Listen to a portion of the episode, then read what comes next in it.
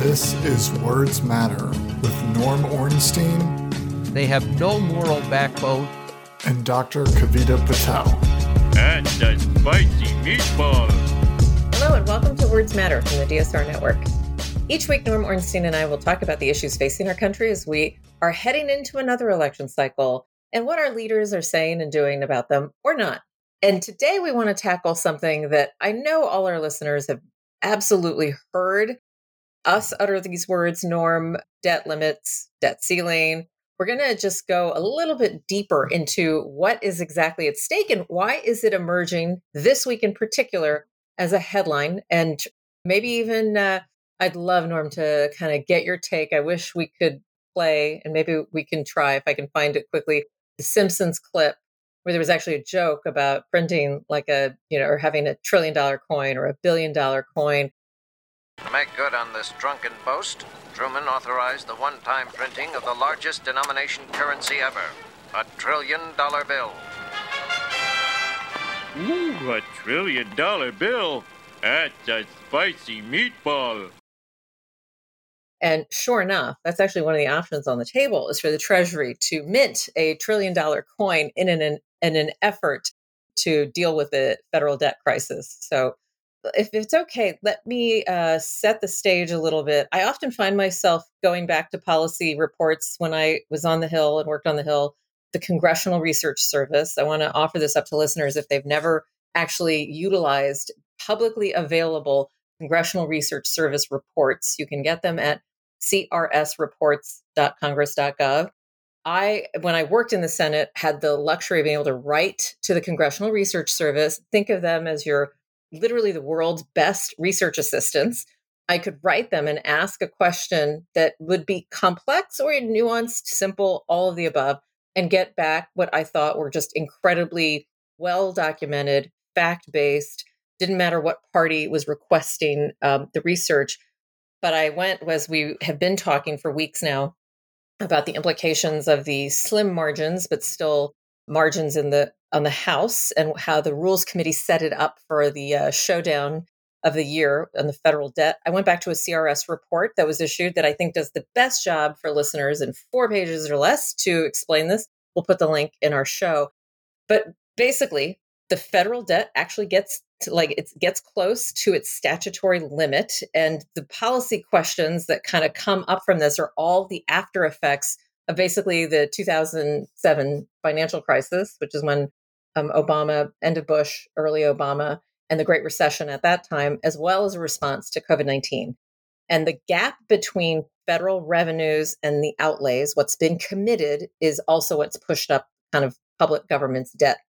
This is what's at stake here because this gap between the kind of, I'll call it the profits and the losses, are what's pushing the United States literally to historic debt levels like we have never seen before. So, the statutory debt limit kind of is is literally law that tries to constrain that. And as it's gone up so high there now has to be a congress has to deal with this in some way. Now that we have something what are the options on the table?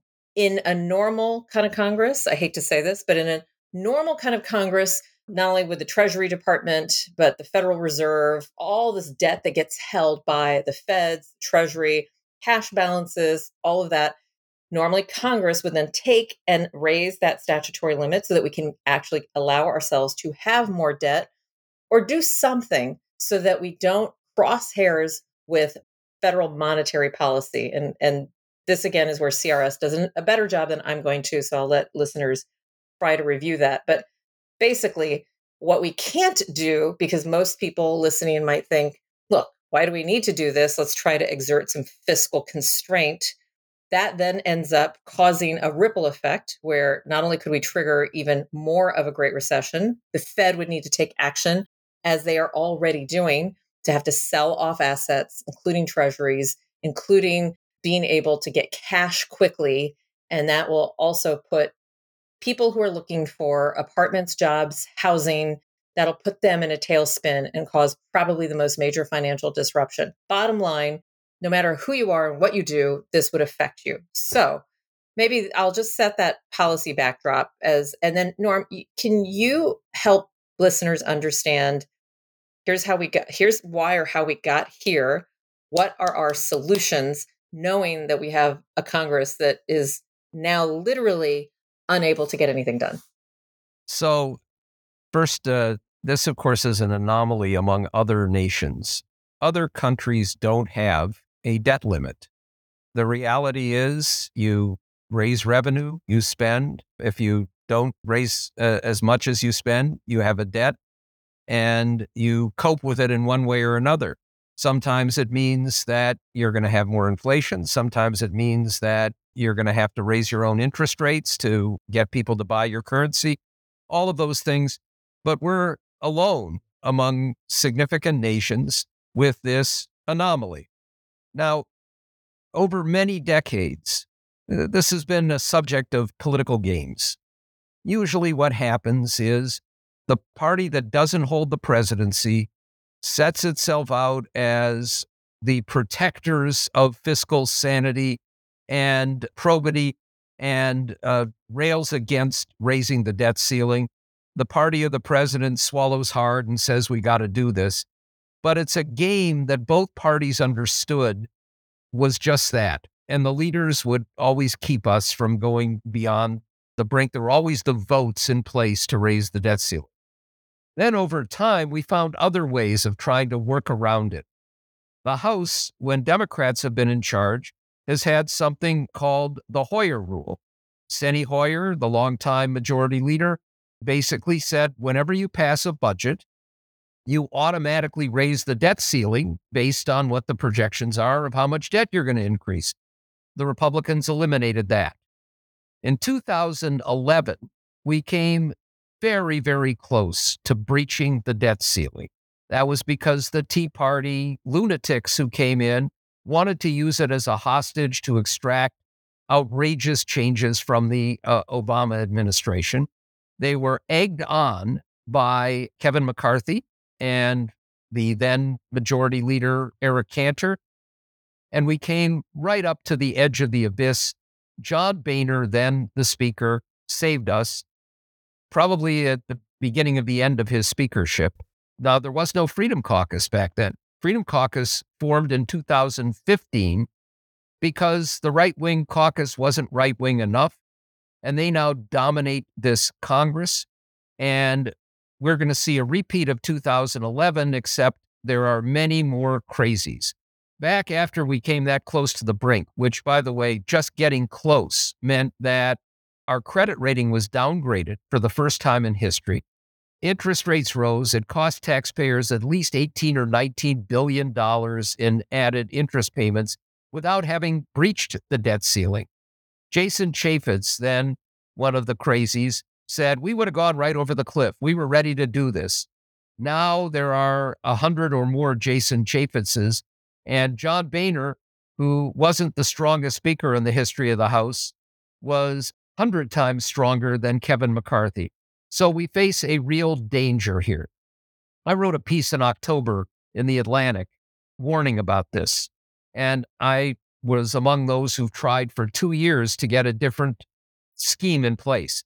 Back then, Mitch McConnell also recognizing that this would be devastating, not just to the country, but for him, more important to the Republican Party, found another workaround. It's called the McConnell rule. And it is that the Treasury Secretary, acting on the orders of the president, would automatically raise the debt ceiling. Congress could block it by passing a joint resolution. But here's the key the president could veto that.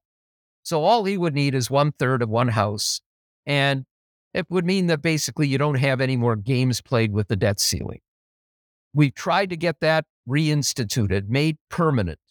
We tried during the lame duck. What happened? They would have to do it through reconciliation because the Republicans in the Senate said, we're not going to cooperate with this. So they needed all 50 Democrats. Guess which two said no, they weren't going to do that? Well, I'll give you a hint. Both rhymes, of them were in Davos. Rhymes with Smansion. rhymes yes. with rhymes. Let me give you a guess. Rhymes with Skinema, and yes, both were in Davos. Private uh, jets, no doubt, because I don't actually think any planes fly to Davos, from what I yeah. understand. Commercial flights. Sorry, so Manchin's reason was this needs to be bipartisan and we're not going to do it on a partisan basis. Remember, that's what Manchin said about voting rights. And so he set out, rather than change the filibuster rule, he set out to find a group of Republicans where they could reach a, a more modest but still meaningful voting rights package. They pulled it together. And guess what?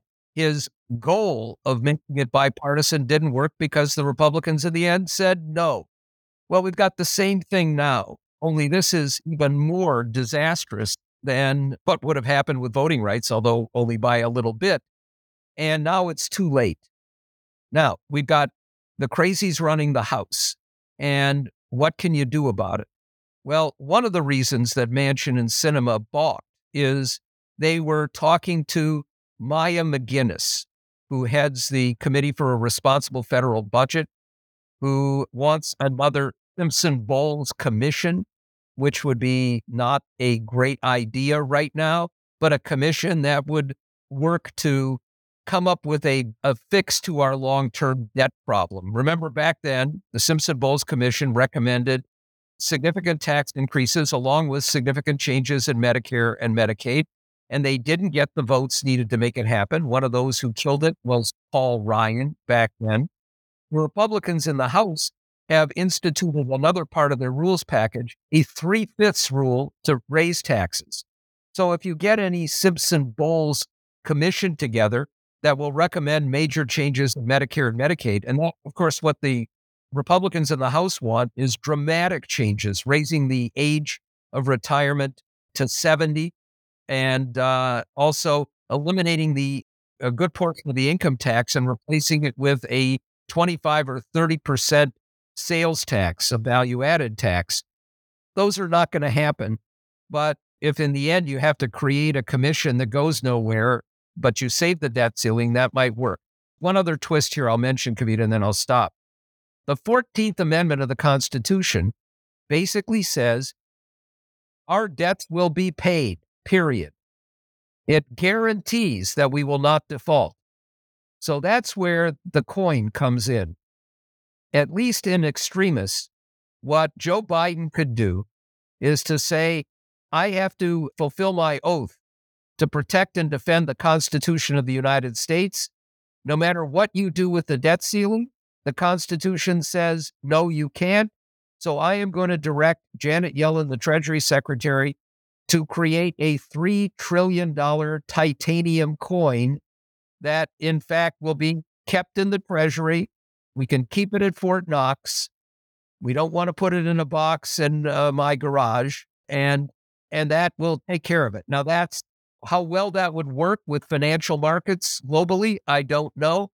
What I do know is the cost, even of threatening this, is going to be considerable for us. And if we did default, the global economy would crater and would have implications not just for us, but even more broadly. But I mean, I can't help but love the Simpsons lover in me just loves the fact that somehow we've taken policy advice from, you know, an old episode in Homer Simpson. But I'm aside from that, you're right. Interestingly enough, let me read what a White House spokesperson told Reuters, and this will just give you a bit of a sense of. I, I have to admit, Norm, I walked away thinking, what's going on? White House basically said that one, they're not going to negotiate. That I understand. Very clear public signal that they're not negotiating with terrorists. And I think that's smart.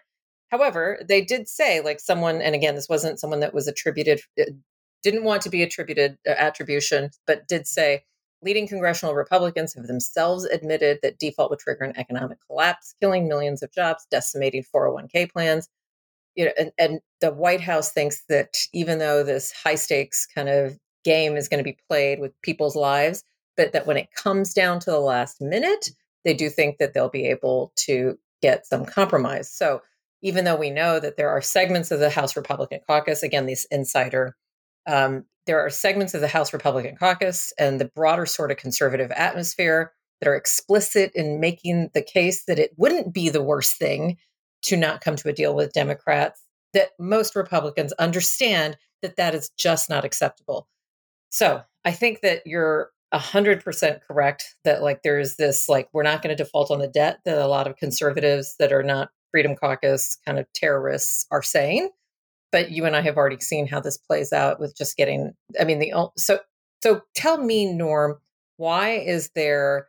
Is this just White House posturing? They have to do this, but they're probably scared on the inside. And the reason I say that is because I've been talking to friends from Treasury, where you you know that's ground zero, right? Like, and so I've talked to my political friends at Treasury and pretty high levels of, of Treasury, and they said that you know yes, they're kind of planning, contingency planning, doing all sorts of planning, but they too feel like this is getting blown out of proportion in the media and that this is not necessarily going to be as alarmist as I think it is, as you rightly predicted. What am I missing? Or do you think this is Biden, you know, trying to hide how terrified they are because that's what they need to project? I think it's a mix of the two, Kavita. I think there are a lot of people who believe that, oh, they just simply couldn't do this because it's unthinkable. They haven't spent a lot of time around the people who dominate the House right now. And perhaps they overestimate Kevin McCarthy, who is the weakest and most feckless leader we have had. Now, they floated another idea, which I'm afraid also makes it more of a danger, which is I'll tell you what, we go into default, and what we're going to do is to say because we're bringing in X dollars in revenue and we're spending Y dollars. And the gap between the two is what is the addition to the debt that brings us up to the ceiling. But we're bringing in so much revenue that all we have to do is just spend up to that revenue.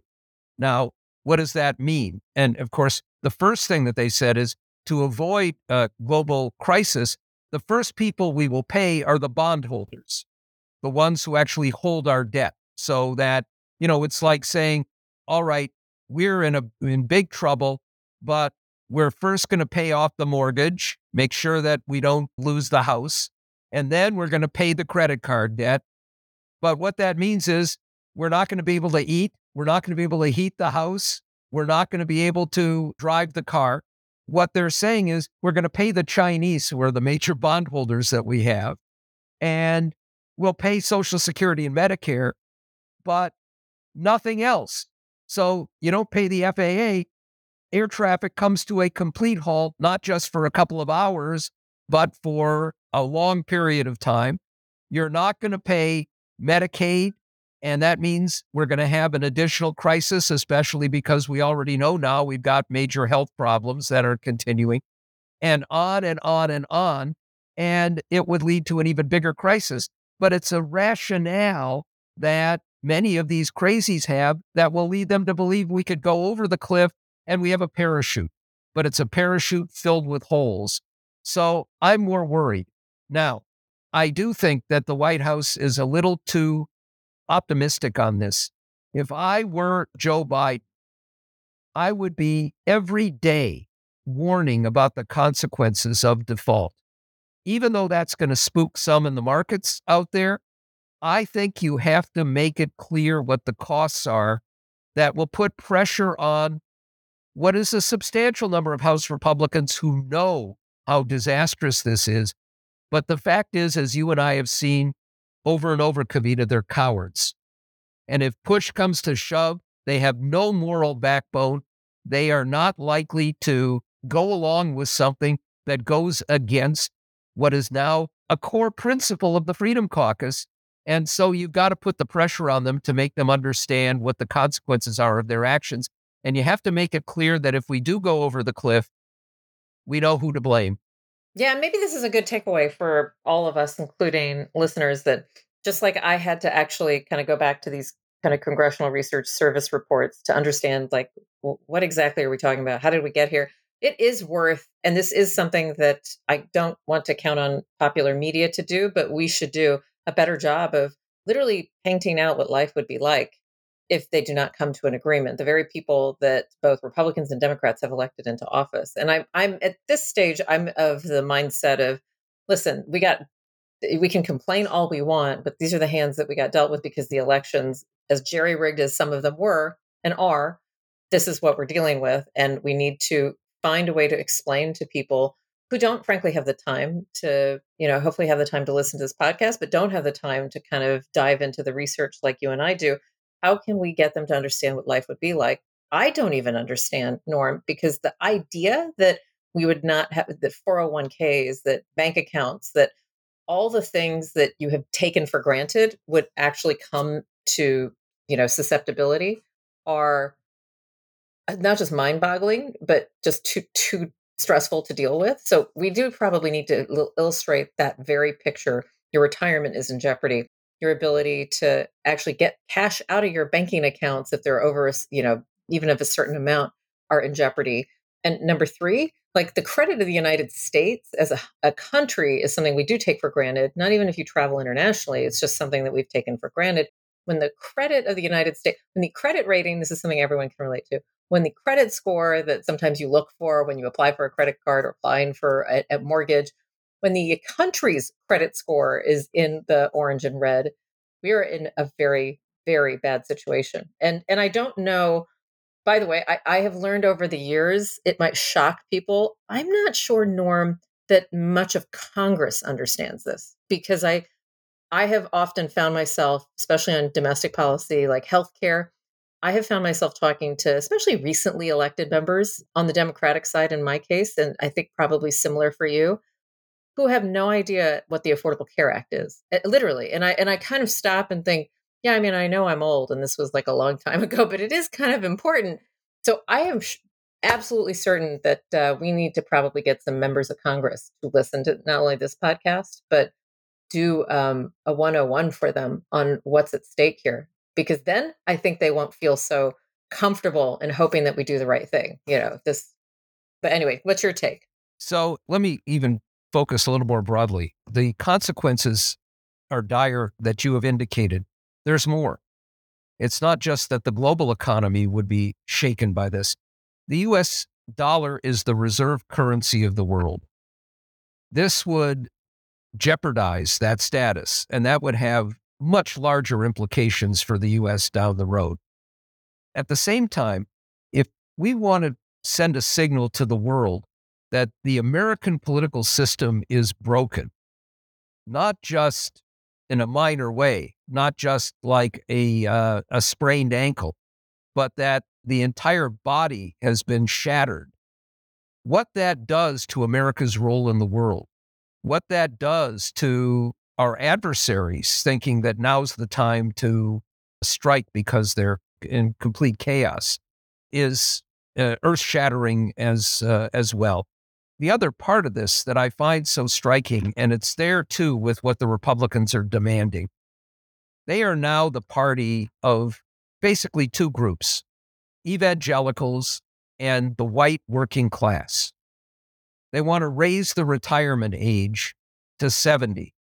If you are doing manual labor and you want to retire because you really can't do it anymore once you're past 65, that's a disastrous thing the degree to which they want to stick it to their own constituents, believing that no matter how much pain they cause, they're still going to be with them, is just mind blowing. And of course, the idea of having a 25 or 30% VAT. If the other countries have value added taxes, if you use them as a complete replacement for an income tax, you might be able to find a way to justify it. But for a party that's complained about inflation, to increase the price of everything by 25 or 30% is going to hurt the working class people even more than anybody else. It's just amazing to me how our politics are playing out with a group of extremists who are now in charge of one of our two major parties. Just to build on that, I first of all, you have scared me more than I had already been scared because I had not kind of thought through just the reserve and and just the default currency. I don't travel internationally as much as I wish I could, and so it just the, these things do not strike me as as obvious. But put a like a kind of an extension on that because we do think that Biden's going to announce his desire to seek a reelection. Could be that people are saying February, you know, after hopefully you know delivering like a more strong State of the Union, et cetera, et cetera, on the heels of something positive. They're very much assuming he's going to run for reelection. How does this put a reelect? I could actually see this helping a Biden reelect, right? This this chaos, ensuing threats, and then having maybe even Biden himself be part of the solution, great tailwind for him. I could see a headwind as well, because again, we're dealing with, unlike any previous caucus dynamic within Congress that I've ever seen, that you've ever seen, this is, it's not just unscripted, it's unhinged. So we could easily see this backfire. What does this do for not just presidential politics, but you know, we've got those Senate seats that are at play, and a lot of them look like they could lean Republican. Norm, what what are you, your political prediction? How? What do you think? Well, I can tell you that Mitch McConnell is among those who's scared to death. And it was very interesting to see McConnell yesterday say flatly, we will never default. McConnell was one of those, along with Boehner, who saved us in 2011. As I indicated before, I think being quite cynical about McConnell, that it was more about damaging the Republican brand than anything else. But it doesn't matter what the motives are. He was ready to do the right thing. He now is on the verge of seeing a Republican majority in the Senate. There are only 12 Republican seats up. They are almost all in a category we would see as safe. They're red states. There are twice as many Democrats who are up. There are many of those seats, like Ohio, for example, that are in significant jeopardy, even in states where incumbents are running. Montana, Jon Tester would be, you know, vulnerable. And the one thing that could cost him the majority is if we go into chaos and people blame Republicans. Now, that takes us back to what you were saying about Biden. Some of this depends on how artfully Biden handles this. You're right about headwinds. If things don't go well, you're not going to have every voter look out there and say, you know, this is all the fault of the Republicans. It's, hey, it happened on your watch. You're the one who is supposed to deal with it. So there's a danger here. And that's where I really think that Biden needs to get out ahead of the curve and make it clear who's responsible for this. If somehow he can bring us back from the brink, that'll work to his advantage. I would prefer that he not make a formal announcement about running again for a while. How long is a while? Into the summer or the fall just because I think it brings a different level of scrutiny to him as well. But I don't want him to say he's not running. And this, I think you're right, will precipitate uh, an announcement. You know, the other part of this, though, for, for Biden is inflation has suddenly almost disappeared. We went from having a major problem to having it down to the levels that uh, are targeted, basically. That may change. Obviously, it would change in a big way if we defaulted. We have other really good news for him, but there, this has been pushed off to the side by the by classified papers issue, and which is the last thing you want. You want to have the focus on the good things that you're doing, not on all of these questions that are being raised. And this would not be a good thing for him. It would take attention away from what he's accomplished and what he hopes to accomplish. So, how they handle this is also important as we go along. I would have taken a bit of the opposite with, uh, you know what, with Biden not announcing, there's just too much insecurity in the party and too much of this like paralysis. So I was actually like, yeah, I mean, what are you waiting for, Joe Biden? But you're making me rethink this. In, in the final minutes, let's talk. We're going to preview in our members only section, we're going to talk a little bit about China. But I just want you to maybe if you would indulge me, put a little bit of a how does all of this, if you're kind of sitting on the National Security Council and thinking about our external face, you mentioned actually Janet Yellen. She is making outreach to China. I think she is trying to do a bit of a diplomatic tour of we're the United States, we're still strong, but hey, we want to be friends. Just in their final minutes, comment, if you will, on the United States posture about all of this with some of our I'll call them frenemies, including Russia, which she also did meet with some leadership. What is she trying to do and accomplish there? And Norm, how important is it? Clearly, Janet Yellen is not doing this on her own. No. This is all very much in conjunction with what the president wants, what Tony Blinken at the State Department wants, very likely what our intelligence community wants as well. We do not want additional international turmoil, and that includes on the trade front. It also includes trying to work out something in concert so that if somehow we do come up to the brink of default, that everybody is in concert in terms of how they handle it. Because it, uh, we need to make it clear to our frenemies that this is not something that they would rejoice in. The price to be paid would be spread across the globe. Yes, exactly. And and on that note, uh, thank you so much, Norm. And if folks will listen in our members only section, we're going to get into a lot more of not just China, but honestly, a lot more into these dynamics because they are always, as you point out, Janet Yellen does not do things of her own accord. Actually, she might on occasion, Yeah, but not anything to this extent. Not like It is this. highly coordinated, highly scrutinized, and highly scripted. And so that's why I thought it was of incredible interest. So I, I completely agree. I want to thank our listeners and hopefully if you could actually help us by spreading the word about the podcast and subscribe to this on your favorite podcast player. We are on all of them and share this with friends on social media and become a member if you're not already of the DSR network and get access to our bonus segments and conversations. And I want to thank our incredible producer for this show, Grant Haver, and our executive producer for the DSR network is Chris Cotmore. Our next episode of Words Matter will be in your inbox on January 27th, and we'll see you then.